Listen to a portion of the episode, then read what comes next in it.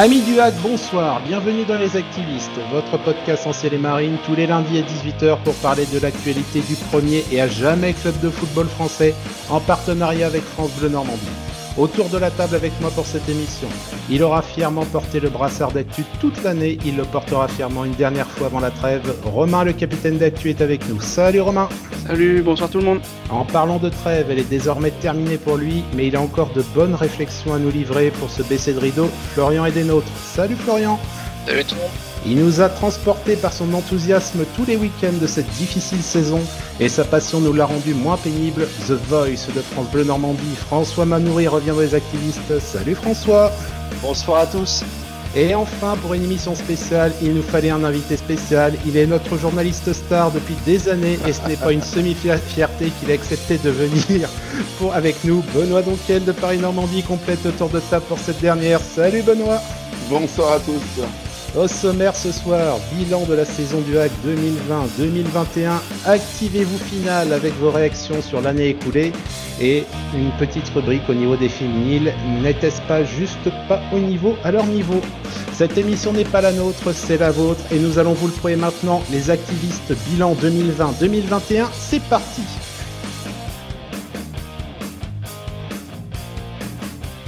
Messieurs, c'est l'heure des comptes. Le hack finit 12e après une saison bien morne. On ne peut pas dire que l'enthousiasme a été à tous les niveaux euh, cette année. On va revenir avec vous sur les événements qui ont jalonné la, saison. Euh, commençons chronologiquement avec l'avant-saison qu'on qualifiera d'étonnante. Tino Kadewere qui est parti euh, à l'intersaison, mais dont le départ était déjà acté en janvier pour l'Olympique lyonnais. Pas de transfert payant, pas de remplaçant euh, de fait à Tino et on part avec un effectif plus faible dès le départ. Benoît, à tout seigneur, tout honneur pour ta première, on va te donner la ah, parole. quand, tu, quand, tu, vois euh, le recrutement qui se passe, avec des, noms honnêtement qu'on ne connaît pas, peut-être un petit peu Ali oui, mais même sur un degré quand même euh, assez faible, euh, et qu'on voit dans la colonne départ du Havre des gens comme Pab Gay et euh, Tino Kadewere, est-ce que tu te dis là il y a un problème? Alors il y a un problème, oui et non. Je crois que le, gros problème, le gros problème à, la base, c'est d'avoir acté le, départ de, Tino dès le mois de janvier et de ne pas avoir anticipé. Euh, L'autre gros problème, c'est de ne pas avoir euh, réussi à convaincre Pape Gaï de prolonger. Et de ce que je crois savoir, euh, alors j'en ai pas, j'en ai pas la preuve. Généralement, j'essaie, quand même d'avoir plusieurs sources. Ça s'est joué, franchement, à pas grand chose la prolongation de, de Pape Gaï. Peut-être qu'à allez, je vais caricaturer, mais à 1000 ou 1500 euros près, il était peut-être possible de prolonger Pape Gaï. Euh, L'autre problème, ça a été le départ de Loïc Badet, euh, qui, selon moi, là, marque plus un problème euh, de, stratégie, parce que Loïc Badet, il est arrivé comme ça. Personne ne le connaissait, ou très peu de monde le connaissait. On était loin de s'imaginer qu'il avait, qu'il avait un tel niveau pour s'imposer d'entrée en, Ligue 2. mais quand je dis on, je ne mets pas le, staff technique dans le coup. C'est-à-dire que le staff l'avait sous les yeux, le staff savait que ça pouvait être sans doute un très bon joueur. Et le fait de l'avoir exposé sans même au préalable l'avoir obligé à obligé, en tout cas séduit au point qu'il signe un, premier contrat pro, là ça a été une erreur. Euh, après sur le recrutement, sur le recrutement de cet été, le recrutement de la saison d'avant avait coûté suffisamment cher en termes de masse salariale je pense qu'il y a eu machine arrière. L'idée, c'était de faire des paris et les paris n'ont pas été gagnants, même si Cornet s'est montré un petit peu en fin de saison, Alioui un petit peu en fin de saison. Mais globalement, le recrutement, je mettrais à part peut-être même Gibo. On savait que c'était un bon soldat de Ligue 2. Il s'est comporté comme un bon soldat de Ligue 2. Mais globalement, le recrutement n'a strictement rien apporté de plus à l'effectif. Romain, pour toi, là aussi, qu'on en avait parlé dans le numéro 0 avec, euh, avec Florian, on avait égrené un petit peu. Moi, j'avais des gros doutes, euh, par exemple, sur un joueur comme Nolan Mbemba, où en regardant les statistiques sur les années précédentes, on, s'étonnait euh, qu'il soit la relance pour pour éventuellement remplacer Pape Gay en tant que titulaire. Avec, euh, je crois, il avait une quarantaine de matchs sur les trois dernières saisons, c'était quand même assez faible. Est-ce que, euh, au final, c'est, on n'a pas retrouvé des, carences qui ont fait que le hack partait plus diminué que ce qu'il n'était euh, en, arrêtant la saison précédente? Oui, sur le papier, je pense qu'on est moins fort que, la saison précédente. Après, moi, autour de ce mercato, j'ai encore plein de questions. Euh, comme l'a dit euh, Benoît, est-ce qu'ils n'ont pas tout simplement essayé de faire un pari, c'est-à-dire on recrute gratuit, on monte et on investit après seulement Parce qu'à un moment donné, Volpe, il avait ce discours-là, euh, en tout cas dans, dans, la presse, enfin, il l'a dit plusieurs fois. Est-ce qu'ils ont anticipé des problèmes financiers? Est-ce qu'il y avait déjà des problèmes financiers? Ce qui expliquerait aussi ce mercato, tout ça, on ne sait pas trop parce que euh, on a qualifié l'avant-saison d'étonnante. La communication autour de ce mercato, elle était étonnante aussi parce que euh, voilà, on dit encore maintes et maintes fois qu'on vise la Ligue 1. Au final, sur un mercato, bah, les réponses, on les attend sur le terrain. Voilà, quand tu recrutes 4 ou 5 joueurs et qu'il y en a seulement un qui répond présent, je pense à Gibo, hein, euh, à la hauteur du niveau auquel on, l'attendait, bah, c'est sûr que voilà, ça peut pas le faire. François, avec toi, on va attaquer quand même le début de saison parce qu'on retrouve à peu près les, mêmes euh, soucis. On a appelé ça des débuts pas au rebut parce qu'au final, tu es, on est troisième après neuf journées dans le bon rythme. Est-ce que tu as senti, toi, au niveau des premières rencontres que tu as eu à commenter, euh, une équipe qui potentiellement avait les moyens de jouer un rôle de poil à gratter? Très honnêtement, non. Très honnêtement, non. On voyait des prestations à l'extérieur qui étaient dans l'ensemble assez solides, mais euh, au stade Océane, et on l'a vu tout au long de la saison, ça ne l'a pas fait. Et euh, comme vous l'avez dit en préambule, est-ce que dès le départ, sans faire de, sans sortir de, de l'ENA du, du, foot, on pouvait se dire cette équipe, elle est taillée pour jouer les premiers rôles? Non, parce que, comme vous l'avez dit, on a perdu énormément de joueurs de qualité et on a recruté, euh, on a recruté ce qu'on a pu recruter. Il y a eu, euh, moi je voudrais revenir très très rapidement sur les cas euh, Gay et Badé. Moi, ça me dérange pas que des jeunes du centre de formation s'épanouissent, réussissent à un échelon supérieur. Le problème, c'est que Gay et Badé, ils sont partis euh, sans rapporter le moindre copec au hack. Et c'est ça le nerf de la guerre, c'est qu'on forme des, jeunes et qu'il n'y a pas de retour sur investissement. Après, il y a la, situation de, l'attaquant. On va peut-être en débattre plus longuement par la suite. Mais Tino, il est parti en janvier et il a fallu attendre un an pour que son successeur numérique puisse jouer, en l'occurrence, Rallye de Boutaïb. Donc, il y, a un problème on a bien vu effectivement sur le début de saison que ça, ça tournait en notre faveur sur, des matchs qui auraient pu basculer euh, d'un autre côté. Hein. Celui à Guingamp où on gagne 3-1, mais euh, on concède énormément, d'occasions et euh, le, le, résultat nous est hyper favorable et ça, ça match en notre faveur.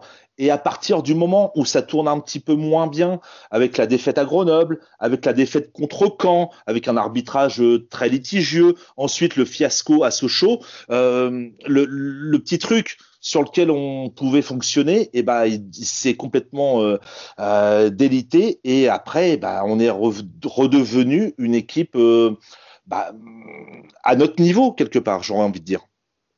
Florian, est-ce que, tu rejoins aussi François au niveau du fait que peut-être que la belle troisième place après la neuvième journée, donc au quart du championnat, c'était un, miroir aux illusions euh, et on a vu quand même peu de choses un peu de choses intéressantes et on va rebondir de toute façon sur les résultats qu'on a eus, même au niveau des victoires. On va se rappeler de certains matchs euh, qu'on avait commentés ici et dont on se demandait comment on avait pu avoir euh, les trois points. Je pense par exemple au match de Pau, qui pour moi était le, la symbolique peut-être de cette, de cette illusion. Ah oui, début de saison un peu, euh, un peu bizarre. Euh, donc déjà, il faut rappeler que le, les trois premiers matchs, c'était un peu Fight Club, hein, avec Mbemba et, et qui, qui, nous faisaient les cartons rouges sur des tacles au milieu de terrain. Euh, L'auberge rouge. L'auberge. donc, ça mettait un peu l'ambiance. Et puis bah, sur les cinq victoires des neuf premières journées, il y en a quatre, c'est 1-0. Donc Amiens, c'est un CSC, je crois. Après, je sais qu'il y en a un. Des grands débuts de CSC pour cette saison. Hein. Il avait, il a, il a marqué de, bonheur. Hein. Ouais, non. Ah, c'est, ça nous a sauvé contre Amiens. Après, c'est euh, les 1-0, c'est Amiens, Nancy, Dunkerque et Pau. sans vouloir manquer de respect. Euh, et il y, en a qu'un seul sur les quatre qui est, il y en a qu'un seul sur les quatre qui est à peu près abouti, euh, c'est celui à Nancy, parce que Dunkerque, Dunkerque et en fait, on joue de la maladresse des autres qui ont énormément d'occasions et c'est et à Dunkerque, on s'en souvient, c'est Basile qui marque suite à une transversale de Bentil qui est ce qui est au 4, qui est dans les 6 mètres. Donc c'est là aussi il y a encore les circonstances euh, qui sont un peu favorables. Puis euh, bah le match de Pau euh, contre Pau à la maison, moi je me souviens a six fois, je crois qu'il a au moins une ou deux balles pour mettre un ballon facile au, fond et bon par chance il a gardé un petit peu son niveau de pas au début du hack, mais à la fin où ça galérait un peu. Donc euh, tant mieux sur ce côté-là. On verra qu'à la fin de saison, c'est plutôt bénéfique ces résultats. Après, pour revenir sur le sujet, euh, le sujet du remplacement de Tino, euh, je criais déjà limite au scandale l'été dernier. quoi. On sait depuis janvier que, que notre attaquant numéro 1 part. on se dit, ouais, il y a tiré. Il y a tiré. Et Boutaïb, sans vouloir me jeter des fleurs, au début de saison, je recherchais les profils de, joueurs libres et je l'ai trouvé, Boutaïb. Donc si je l'ai trouvé Boutaïb, je pense qu'un recruteur WAC a pu le trouver aussi assez facilement et je pense qu'il y avait de meilleures pioches. On, rêvait de Le Billon, on savait que c'était un peu, euh, un peu galère, mais il y avait d'autres attaquants. Euh, on l'aura dit aussi plus tard, même de national. Je préfère vraiment un, gars de Ligue 2 qui, pas forcément un trentenaire, mais Gibo euh, l'a montré que c'est un gars pour l'équipe et qui se bat et, et qui l'a montré en défense, donc pourquoi pas ça? Et on a été chercher un, joueur qui était en inactivité depuis au moins, je crois, six mois minimum voire même plus. 18, mois. 18, 18 mois. 18 mois, donc euh, j'étais très gentil. Donc ouais, non, 18 mois, euh, en plus pour un joueur de son âge, parce que quand c'est jeune, pourquoi pas, mais à cet âge-là, c'est un peu plus compliqué. Donc ouais, non, le, ça sera le running gag de la saison. Hein. Je je sais plus quand ils ont annoncé que Boutaïb euh, rejoignait l'effectif et ça a mis au moins euh, deux bons mois après pour que ça pour que ça bah, trois mois trois mois.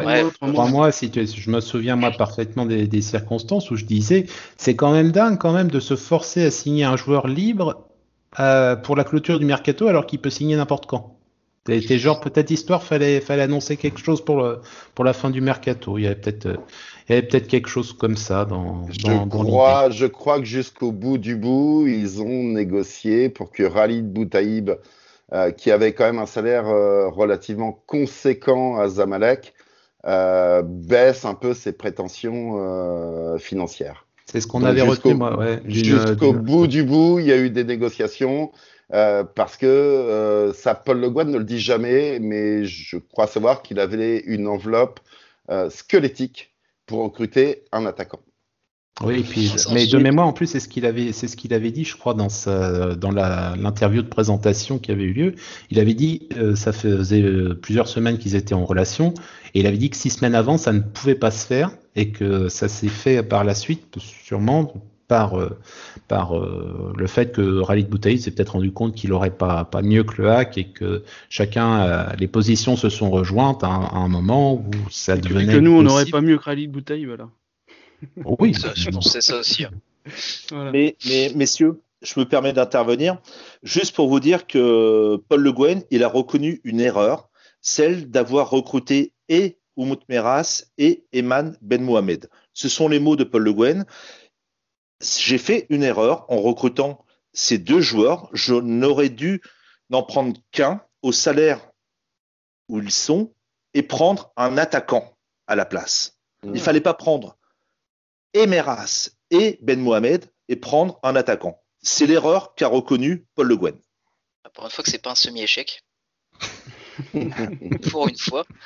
Oui, bah non, mais c'est vrai que c'était deux joueurs qui étaient un peu pro même poste, donc euh, après, savoir euh, est-ce qu'il fallait prendre Ben Mohamed ou Meras, bon, l'histoire nous dira Meras quand même. Enfin, je, je, pense. Non, mais ce sont deux joueurs, deux joueurs qui ont un salaire important, important. Et euh, effectivement, euh, on, peut élargir le débat, mais le fait d'avoir ces deux joueurs-là en pseudo-concurrence et ne pas avoir d'attaquant pour épauler Jamal Thierry, pour moi, ça a été la principale erreur de cette saison. Parce que le pauvre Jamal, moi je veux bien qu'on en débatte si vous voulez, si on a le temps, mais le pauvre Jamal, il a été tout, seul tout le temps, toute la première partie de saison à, s'essouffler, à faire des courses, à faire tout ce que vous voulez. Et euh, on se disait, mais le malheureux, il va, il va jamais pouvoir faire toute la saison à ce rythme-là. Et dans la seconde partie de saison, on a vu un Jamal Thierry qui, euh, qui, n'était plus là, euh, qui, était complètement euh, à bout de souffle, qui n'avait plus la lucidité, qui n'avait plus l'énergie, qui n'avait plus le, geste juste. Et, voilà, il, cette association Meras Ben Mohamed avec deux salaires importants, je me répète, mais euh, c'était euh, c'était pas bien vu, c'était pas bien vu. On va voir, pour la deuxième partie des matchs des allés. Et donc on récapitule. Nous sommes troisième après neuf journées. Donc même si c'est pas un concours de circonstances, on réussit quand même à avoir euh, une position pas, du tout dégueulasse. Mais on sait que derrière, on va, on va rencontrer euh, les équipes un peu plus fortes. On a déjà évoqué le cas de Grenoble et on a, vu que ça allait très vite au Stade des Alpes. Et puis arrive le match face à Caen perdu dans les circonstances dont on se rappelle, gloire à Stéphanie Frappard bien évidemment, qui nous a fait, euh, qui nous a montré que c'était une des meilleures arbitres de France. On a encore vu le cas avec Monsieur Varela en Ligue 2, qui a été meilleur arbitre de Ligue 2. Saint Varela, félicitations à vous, aussi. Et à partir de ce, de ce derby perdu, Benoît, c'est le début de la descente aux enfers, avec une victoire en 14 matchs. Euh, et là, on a peut-être vu euh, le visage du hack qu'on craignait de voir euh, à l'intersaison. Oui, bah comme, comme on l'a dit précédemment, le début de saison, certes intéressant en termes de résultats, l'était beaucoup moins en termes de qualité de jeu. On n'a pas vu une équipe du Havre souveraine, conquérante, solide, en confiance. Non, ça a toujours été des succès un petit peu scellés à l'arrache. Euh, alors effectivement, cette défaite, cette défaite lors du derby, euh, voilà, sur un sur un penalty un petit peu foireux, euh, peut-être que c'est un détournant parce qu'on sait aussi qu'une saison, ça peut se jouer sur sur quelques petits détails. voilà, je vais pas faire l'ancien combattant, mais je me souviens quand même de cette saison 2007-2008 où au début, au début de l'exercice, on me dit à part le maintien, je sais pas ce qu'on va jouer. L'entraîneur me dit on va droit dans le mur. Et résultat, cette équipe marche sur l'eau parce que bah il y a plein de petits détails qui vont dans le sens des, des ciels et marines. Là, pour le coup, ce jour-là, c'était peut-être un tournant. Et puis les détails vont euh, bah, à l'encontre des, des Havrais. Et puis derrière, effectivement, comme c'était déjà une équipe qui surfait pas sur une grande confiance, derrière, eh ben, eh ben, il y a le vide, il y a le coup de massue. Et puis, et puis, on voit une équipe euh, bah, moyenne dans le jeu, mais qui, pour le coup, n'arrive plus à prendre de points, n'arrive plus à gagner de matchs. Euh, il y a ce fameux flop à Sochaux. Voilà, ça c'est le. Alors c'est c'est euh, c'est au mois de novembre, je crois. Hein, c'est fin novembre Sochaux. Oui. Euh, on avait, d'ailleurs coché le mois de novembre comme un mois pouvant être charnière avec euh, Grenoble, Grenoble, Caen et Sochaux, et on avait malheureusement eu tort. Euh, on, ne s'était pas planté sur ce coup-là. Ça a fait très très mal avec la triple défaite sur ces matchs-là et l'explosion finale à Bonal. Ouais, et puis et puis à la sortie de ce mois-là, et eh ben, et eh ben le hack n'est plus dans le coup. Et à l'arrivée, je pense que les joueurs décrochent un petit peu. Voilà. Mais encore une fois, ça, peut se jouer sur un détail. Peut-être que si ce match de camp, on va pas refaire l'histoire, mais euh, effectivement, ce match, il est perdu sur une grossière erreur euh, de, de, de, Madame Frappard. Peut-être que si ça bascule dans l'autre sens, la saison est tout autre. Je ne sais pas, hein, on ne le saura jamais. Mais voilà, souvent, ça se joue sur des petits détails. Et ce sont des petits détails qui peuvent faire basculer une équipe vers le haut ou vers le bas. Romain, pour toi, euh, justement, est-ce que ce, mois de novembre qu'on avait euh, souligné au niveau dans le numéro 0 de la saison euh, a confirmé le, mauvais, virage?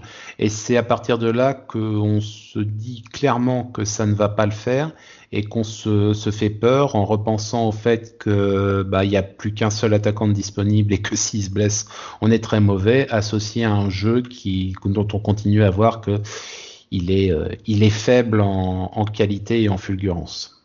bah le, niveau de jeu a confirmé qu'il n'était pas là.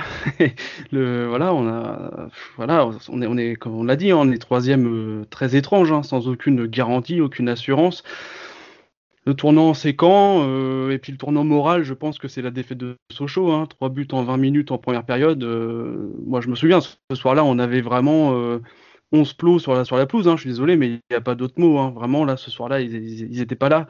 Et, je pense que moralement, voilà, c'est parti très profond après, après cette défaite.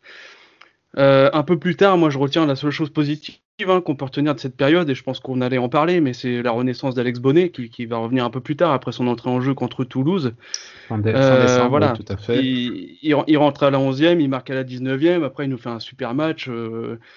Euh, malgré tout, la défaite euh, contre Toulouse est cruelle aussi, elle est, elle est difficile, mais voilà, je pense que voilà, voilà. Enfin, c'est moralement, on a, largement encaissé pendant ce trimestre-là, quoi, de novembre à janvier, ça fait très mal.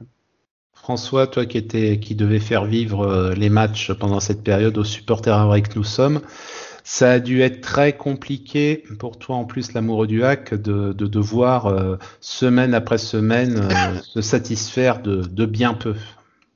Le match à Sochaux, très honnêtement, pour moi, il, a marqué la saison. Il a marqué la saison parce que Ben Mohamed,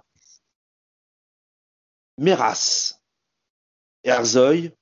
trois, les trois recrues phares, soi-disant phares, ont été mais défaillantes, mais dans les grandes, les très très grandes largeurs. Et pour la première fois ce soir-là, Paul Le Guen invective son groupe, invective son équipe, emploie des mots forts et prononce pour la première fois le mot maintien. Et ensuite, il y a une bascule qui s'opère avec effectivement euh, l'entrée euh, de Bonnet à Toulouse mais euh, dans des circonstances un petit peu particulières parce que Mbemba, Mbemba on, peut faire un débat sur Mbemba, mais moi je peux en parler deux heures hein, de Mbemba. Alex Bonnet rentre en jeu et devient un incontournable. Et on parle souvent du mercato d'hiver. Il y a pour moi une bonne chose qu'a fait le hack pendant ce mercato d'hiver, c'est de laisser partir ben Mohamed, de laisser partir Ertugrul Erzoy et, et ensuite d'avoir cette charnière Jibo Mayembo qui a apporté sa solidité, son efficacité. Alors c'est peut-être pas euh, Baresi euh, Maldini, hein, euh, attention, hein, mais au moins d'avoir cette stabilité défensive. Et je trouve qu'à partir de ce moment-là, il y a une pseudo-sérénité, une pseudo-confiance qui est ressortie. Voilà, je, ne veux pas accabler plus que de raison Ben Mohamed, Ertugrul Erzoy, ce sont certainement de, bons joueurs, mais qui ne se sont jamais adaptés. Et ce sont des joueurs qui devaient être des cadres, des leaders, et au lieu de tirer l'équipe vers le haut, mais l'ont tiré complètement vers le bas. Florian, on va justement parler de cette euh, post-mercato d'hiver, donc premier match à Amiens avec enfin les débuts de Boutaïd. Je, vous avoue, messieurs, moi, je n'y croyais pas avant de le voir sur le, sur le terrain. Je me suis dit, il va encore y avoir quelque chose qui va arriver, il va encore, va encore se passer une tuile. 0-0 euh, euh, d'entrée à Amiens pour la première en 2021 on se dit ouais c'est pas c'est pas mal c'est ça laisse ça laisse peut-être entrevoir deux trois, deux, trois trucs potentiellement sympas. Ensuite, on voit que ça reste quand même assez, assez compliqué. Euh, sur, euh, sur le reste jusqu'à février, ça, ça, continue quand même à vivoter avec trop peu de, de satisfaction. Est-ce que pour toi, le fait, on se disait, on va voir Boutaïb, on va enfin revoir le système à deux attaquants, et au final, ça fait plutôt pchit. Ouais, bah alors tout d'abord, je voulais juste revenir sur le point de la session d'avant. Euh, moi, c'est le match à Toulouse qui m'a énormément marqué. Ce qu'on a vu vraiment, c'est le match pour moi qui résume un peu le hack de cette saison. C'est le hack aux deux visages. Le hack d'une première mi-temps qui est complètement dépassé par une équipe de, de minots. Hein. C'était des petits jeunes hein, qui avaient à Toulouse 3 en une mi-temps. Où moi, personnellement, je, me suis ennuyé à mourir. C'était fade. Il n'y avait pas d'envie du côté des joueurs. Et en deuxième mi-temps, c'est pas la même équipe. C'est ça se dépasse, ça à l'arrache, ça va, ça se déchire pour aller choper le 3-3. Et comme l'a dit Benoît, euh, ça se joue à des détails et à la fin, je crois que c'est un penalty de Toulouse, si je me trompe pas. Oui, encore une fois, euh, on, le cherche encore celui-là. Il était, il est avec celui de Stéphanie Frappa. Et comme il l'a dit, ça, ça se joue à des petits détails et euh, je, je pense pas que ça aurait changé la saison, mais dans, pour un groupe se déchirer, remonter de deux buts et faire 3-3 à l'extérieur contre une équipe qui en plus finira troisième, ça aurait pu changer le mental de toute une équipe. Et c'est euh, ça, ça intervient justement avec Bonnet, l'entrée de Bonnet dans le 11, et qui euh, n'en sortira plus parce que bah, c'est pour moi le patron et le seul gars qui, euh, bah, on le voit, interview d'après-match, quand il a un mot à dire, il le dit. Sur le terrain, on n'en pas tout, mais je pense que c'est à peu près pareil. Dans le vestiaire, ça doit être le cas. Et c'est vrai que pour moi, c'est le, match de la saison du point de vue euh, qui, la reflète en fait. C'est vraiment ce hack aux deux visages qui est euh, qui est c'est tout rien. Je l'avais expliqué, je crois, c'était Dr Jekyll et Mr Hyde. Bah, c'est exactement ça le hack cette saison. C'est un, double visage. On verra par la suite euh, où bah, justement on joue contre le Paris FC. on se dit oh mon dieu ça va être une catastrophe, on gagne, on va à Châteauroux, on gagne, puis ensuite on a Pau et puis bah là bah, c'est pas terrible. Donc ouais non, ah, c'est. par contre tu, tu, me rendras quand même que j'avais dit que Pau à Pau j'avais dit Pau au hameau, ça serait très difficile, mais je pensais pas que Pau au Nostrocamp, ça serait aussi difficile. C'est vrai que tu, nous l'avais bien dit. Et pour revenir sur l'histoire des deux attaquants, en effet, depuis, le, depuis pas mal de temps, et c'est vrai que je, l'avoue, j'ai beaucoup tapé sur Jamal, mais je l'ai aussi défendu sur certains points, que pour moi, ce n'était pas un vrai neuf. Pour moi, c'était un neuf et demi, quelqu'un qui accompagne un attaquant. On l'avait vu avec Tino, c'était le complément parfait. Il marquait moins que Tino, par contre, il allait chercher des pénalties, il allait chercher la profondeur. c'est, un attaquant à trois poumons qui, court chercher les ballons, qui pendant que Tino euh, faisait des, contrôles et qui protégeait le ballon prenait la profondeur. Et c'est ça, c'est sa plus grande force, c'est euh, le jeu sans ballon dans l'espace, mais aussi euh, aller épuiser les adversaires. Des fois, il a deux joueurs sur le dos et il arrive à garder la balle. Et là, il était, comme on l'a si bien dit, il était tout seul. Et on l'a vu que pour bah, la finition, alors est-ce que c'est un problème de finition du joueur ou est-ce qu'il était trop fatigué quand il arrive devant le but. Ça, euh, malheureusement, on ne le saura pas. Et du coup, quand on a vu Boutaïb arriver, enfin, on s'est dit peut-être que c'était euh, ce qu'il nous fallait. Bon, la, saison qui, euh, qui, se poursuit nous montrera que non, c'est qu'il y a un souci devant aussi. Mais on avait espoir, au moins avec deux attaquants, de, de pouvoir tenter quelque chose. On avait tenté aussi avec Alioui, je crois bien.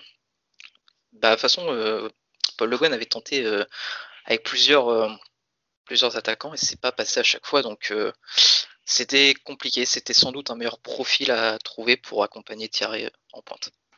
De toute façon, je crois qu'à peu près tous les offensifs, à un moment, se sont coltinés en attaque. Et même, même, le capitaine Bonnet, même le capitaine Bonnet, mais là, ça a marché. C'était un coup de maître. À Caen, là, c'était un vrai coup de maître. Bah, on va faut lui reconnaître allez, ça. Romain, Romain t'as la, as la, parole. On va, on va, on va te la, on va te la laisser un petit peu le, match justement de tous les dangers, euh, avec aussi les, collègues de Tendance Ouest, on avait fait un club hack spécial derby qui sentait la trouille des, deux côtés et on sentait bien que même du côté de Caen c'était pire que nous et c'est peut-être ça qui a fait que on obtient ces, trois points et cette victoire dans, ce derby avec euh, un coup tactique de Paul Le Guen. On lui a cassé suffisamment de sucre sur le dos pour savoir remarquer que bah, pour ce coup-là, ça, ça a marché et ça, a terminé en victoire 2, euh, 2 à 0. Et euh, c'est peut-être là aussi le, début de l'opération commando pour le maintien avec Captain Bonnet qui, continue dans ses, œuvres et qui joue vraiment, qui a mis sa, sa cape et son masque et qui est venu euh, nous, sauver avec, euh, avec la manière en plus sur le, deuxième but. Ouais, je me souviens surtout aussi qu'on avait euh, vendu une équipe très très très très malade à Maxime de Mel Herbicide et que effectivement derrière, enfin le soir même, on va gagner 2-0 2-0 chez eux. Ouais, non, mais t'as tout dit. Hein. un coup de maître tactique de Le Guen, comme on n'en a pas assez vu, j'ai envie de dire, cette saison. Euh, donc euh, il a mis, il a mis notre, notre capitaine, euh, notre vieux capitaine là devant et puis ça, ça, a fonctionné. Et c'est peut-être un des rares matchs où on a vu voilà de, des, des, attaques bien, bien construites. Enfin c'était en contre, hein. C'était plutôt, c'était plutôt sur des contres, mais bon c'est vrai que ça faisait plaisir à voir un peu d'animation offensive comme ça et puis et puis à Dornano ça double, ça double le plaisir forcément. moi, ce que je regrette un peu, désolé, mais après le plaisir vient, vient Sochaux derrière à la maison, et, là, le Gwen, il remet le même 11 avec le même bonnet devant. Et je suis super étonné aujourd'hui. Je veux dire, il y a, les vidéos, on change d'adversaire et tout. Alors, oui, il y a le débat, oui, ça a marché, donc c'est normal, on reconduit, etc. Mais là, c'était vraiment pour moi une tactique d'un soir. Et c'est ce que j'ai noté. Je suis très étonné d'avoir revu le même 11 euh, la semaine d'après et, puis pour une défaite de 0. Donc, donc voilà. C'est juste le, le, hic que, que, je vois, moi, après la belle victoire à Dornano. Benoît. aussi, pour la petite info, la meilleure action de Meras cette saison, c'est la petite danse sur le parvis de Dornano, évidemment. Ça fait plaisir sur les réseaux sociaux, c'était la meilleure action de l'année.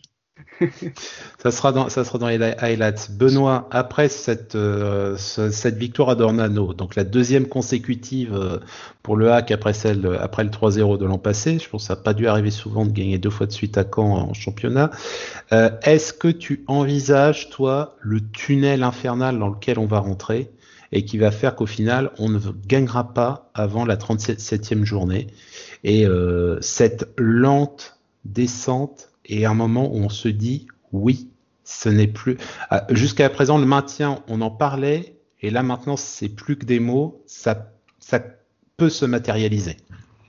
Ouais, alors après, après quand, effectivement, il y avait, il y avait peut-être un petit espoir de, de finir réellement sereinement cette saison.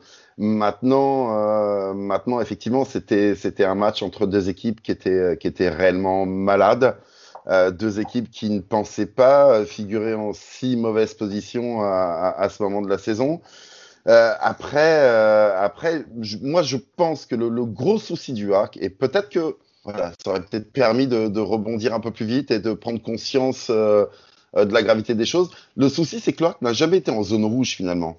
Ils ont toujours été allez, à 3, à 4, à 5, à 8, à 6, à 6 points de la zone rouge avec toujours les mêmes, hein, finalement, Châteauroux, Chambly, alors il y a eu Guingamp, après il y a eu Caen, il y a eu Pau à un moment, mais jamais finalement les Havrais ne se sont fait très peur.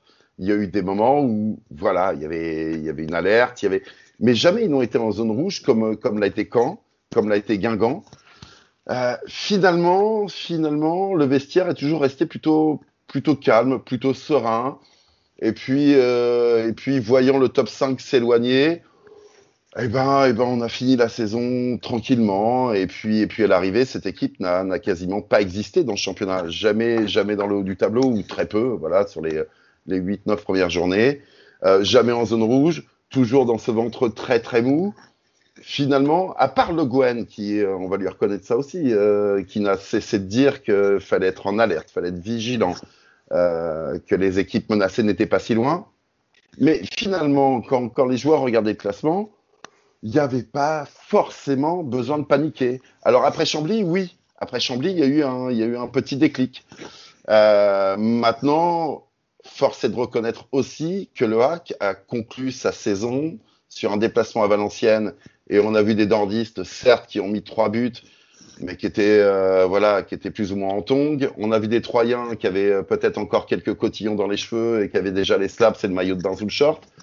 Donc voilà, euh, à l'arrivée, à l'arrivée, le Havre, le Havre finit huitième ex aequo hein, en termes de points, euh, même niveau que Nancy au terme de points, huitième ex aequo. Mais le gros, le gros souci, le gros souci, c'est que jamais le HAC n'a eu quelque chose à aller chercher cette saison, euh, ni le maintien, on en a parlé certes, mais jamais en zone, en zone rouge, ni une place dans le top 5. Finalement, à partir de fin octobre, début novembre, bah, la saison était quasiment bâchée. François, est-ce que tu rejoins euh, Benoît sur ce sujet-là? Euh, fin, fin de saison euh, pépère par, par la force des choses et sans trop, finalement, sans trop de craintes réelles qui se sont matérialisées.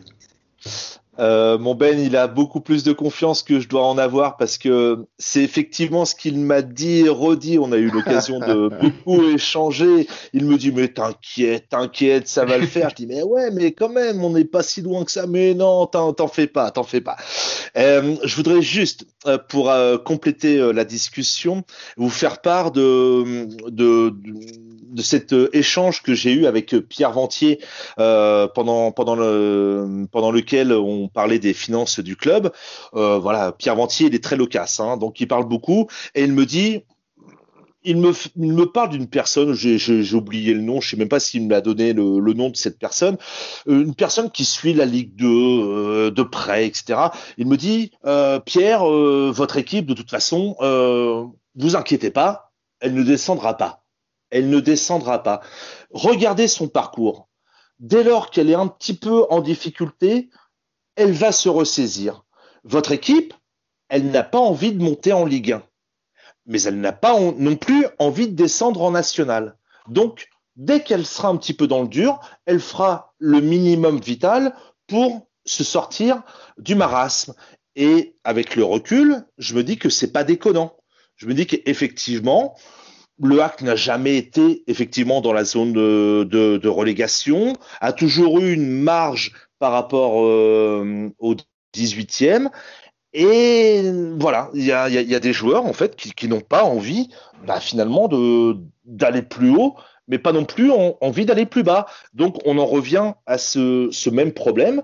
Bah, tout le monde est bien dans son confort finalement. La soupe est suffisamment bonne au HAC par rapport à d'autres club de Ligue 2, donc peut-être que potentiellement il y a quelque chose aussi euh, à faire comme ça. Et euh, je voudrais juste dire que effectivement, on arrive toujours dans les circonstances de fin de calendrier à avoir peut-être la chance d'avoir des équipes qui ne jouent pas grand-chose. Euh, on est bien content d'être tombé sur un Valenciennes en tongue. Je te rejoins tout à fait, Benoît, sur l'expression. C'est celle aussi, je pense, qu'on a qu'on avait employée après le, le 5-3. Et je crois que Caen est très très content que Toulouse n'ait pas battu Pau euh, en milieu de semaine précédente pour ne pas contraindre Clermont à une victoire obligatoire. Donc effectivement, il y a des circonstances de calendrier qui font ça, mais euh, par exemple, le HAC n'a jamais été euh, dans la zone rouge, comme tu le disais, Benoît. Euh, Niort non plus. Avant la 38e journée, ils n'étaient pas dans ils n'ont jamais connu ça. Et c'est peut-être. Et c'est peut-être. Non, mais c'est peut-être aussi comme ça, c'est peut-être aussi la circonstance qui va faire que New York, qui pour moi n'est pas du tout favori dans le, dans le barrage, alors où on enregistre, ils viennent de perdre 3-1 face à Villefranche. Je me dis que si on avait rencontré des équipes, euh, des équipes qui avaient quelque chose à jouer, euh, on aurait, on, on ferait peut-être pas l'entretien de, fin d'année euh, maintenant parce qu'on aurait peut-être quelque chose à regarder encore pendant pendant une semaine. Et euh, c'est vrai que je te rejoins par contre sur le fait que euh, du confort, mais là on va on va en reparler vu que là on vient de finir la saison, on vient de finir le débrief de la saison, on va aborder donc euh, vos les les entretiens. Donc François, tu as commencé avec l'entretien que tu avais donné à Pierre Ventier et je vais faire rebondir Romain là-dessus vu que Romain a un avis assez tranché sur le directeur général du Havre. Euh, Romain, tu avais tu avais demandé toi la remise en cause de Ventier, pour pas dire le départ, euh, après sa déclaration, où il disait deux ans, jour pour jour à peu près après son arrivée, qu'il avait à peu près le même constat. Et que moi j'étais très étonné qu'un cadre supérieur dans une autre entreprise trouverait, serait dans le même état deux ans après, il se ferait débarquer sur le champ. Euh, alors que qu'est-ce que toi tu as apporté justement à, à l'interview que François a donné euh, a, reçu de Pierre Ventier par rapport à ce que toi tu avais entendu pendant la saison du directeur général bah, Il n'a pas besoin de moi pour, euh, pour se griller. Hein. Il s'est grillé tout seul en décembre dernier. Je suis désolé, mais euh, enfin, enfin, tout à chacun, on se verrait pas dire ça à nos patrons enfin deux ans après, utiliser mot pour mot les mêmes mots que quand il est arrivé, et en plus c'est lui qui est en charge de faire bouger les choses, c'est son poste, hein, euh, au club, et deux ans après il réutilise les mêmes mots, il dit toujours que c'est le club Med, bah moi je lui demande ce qu'il a fait en fait, c'est, ça me paraît naturel. Euh, voilà, oui, bah c'est tout. Je, enfin, je le connais pas personnellement, mais c'est des, je sais pas, c'est un ressenti que j'ai. Pour moi, c'est pas, voilà, c'est tout. C'est pas l'homme de, la situation pour, le club, euh, euh, de par son parcours, de par des discussions que j'ai pu avoir aussi avec euh, des expériences qu'il y a eu dans d'autres clubs, etc. on en parlera tout à l'heure de nos envies pour la saison prochaine, mais moi, ça fait partie de mes envies, je pense, pour créer un second souffle et un, et un renouveau. c'est pas forcément la tête de Paul Le Guen que je verrai trancher, c'est une autre, voilà.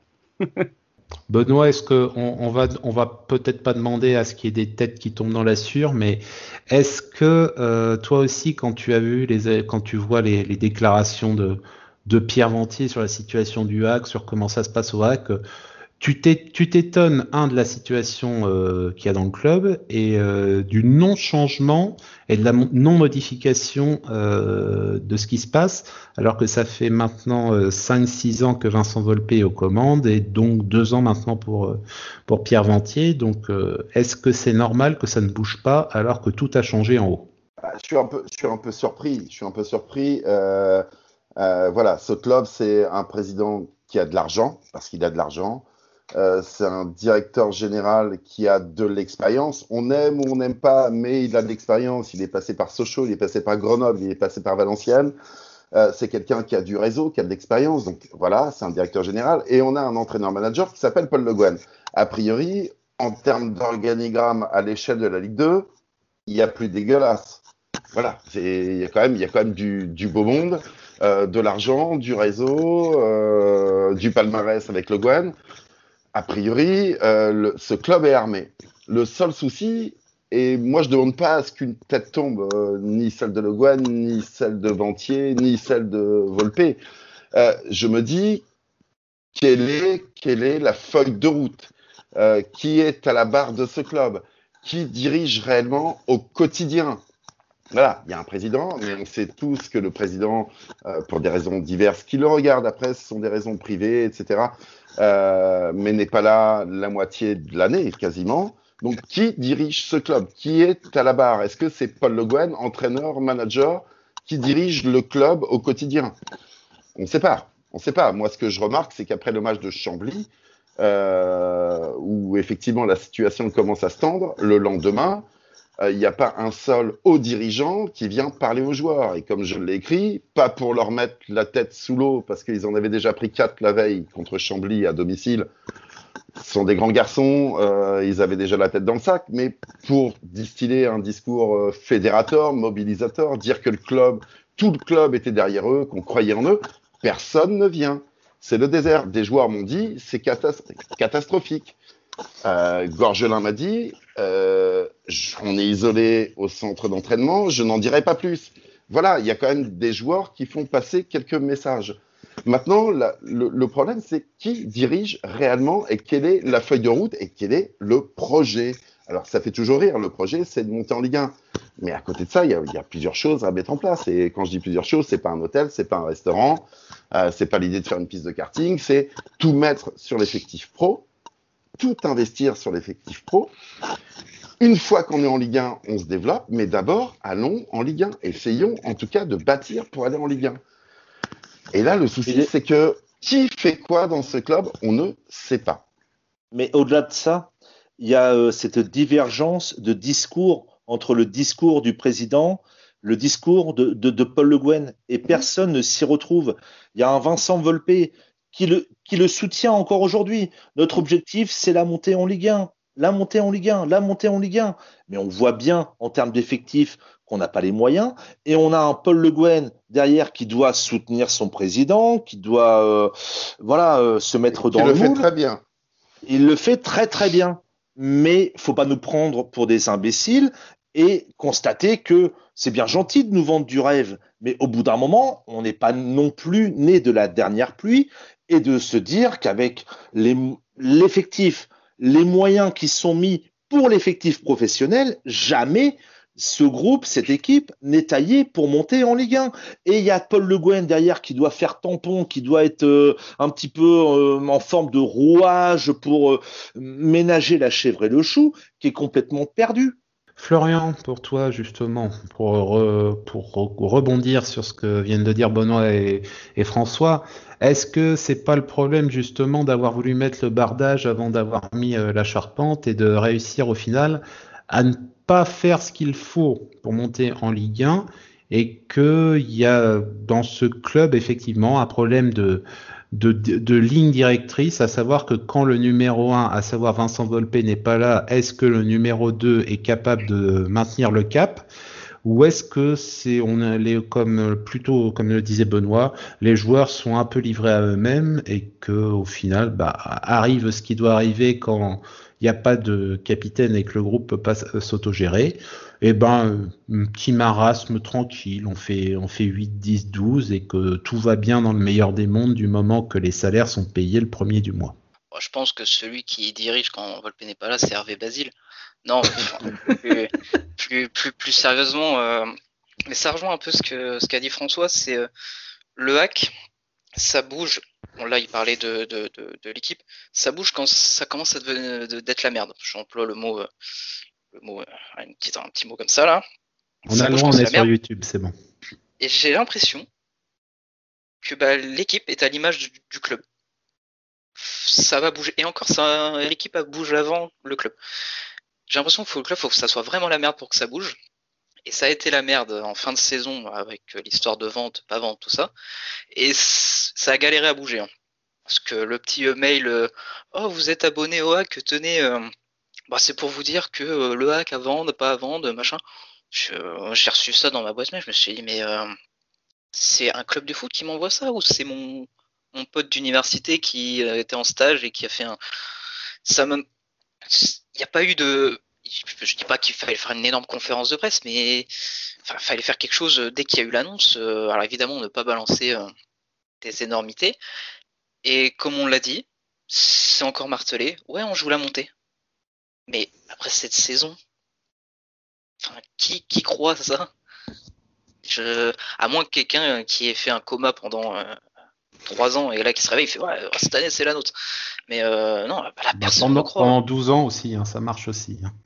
Oui, mais il y, avait des moments où on y croyait. À l'époque, euh, Ferrat, euh, Moukoudi, quand on va à Ajaccio, on y croit. L'année dernière, le départ canon, bon, à la fin, avec le Covid, on ne sait pas si on aurait fait les playoffs, mais quand tu avais Tino, quand, je voyais Badé, Badé, c'est mon plus gros regret. Quand je vois Badé, maintenant ce qu'il fait, ça me, ça me fend le cœur. Mais ça, c'est un autre sujet.